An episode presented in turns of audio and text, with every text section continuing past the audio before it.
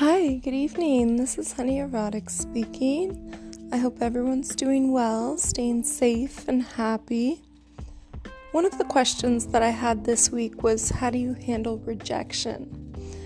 So it depends on the rejection that you're having to handle because some may actually make you feel angry and upset, and some may just be nonchalant and you don't care about that rejection. But I think the biggest thing these days is ghosting.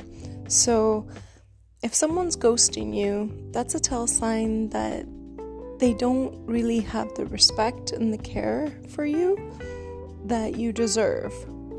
So you shouldn't want to be with that person either. If they're playing games and they're pretending they like you one second and then they they turn around and stab you in the back the next second with words or actions.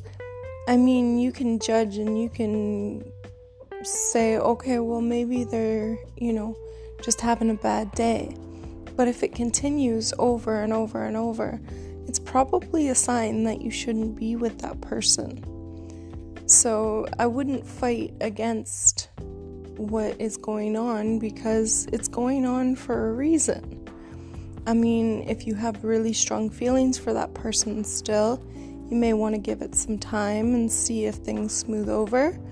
But in the end, you need to put yourself first. You need to love yourself, respect yourself, and realize what you deserve. And if you deserve all the love in the world and that person's not giving that to you, then you should move on. Anyways, I hope everyone's doing well. Take care. Bye.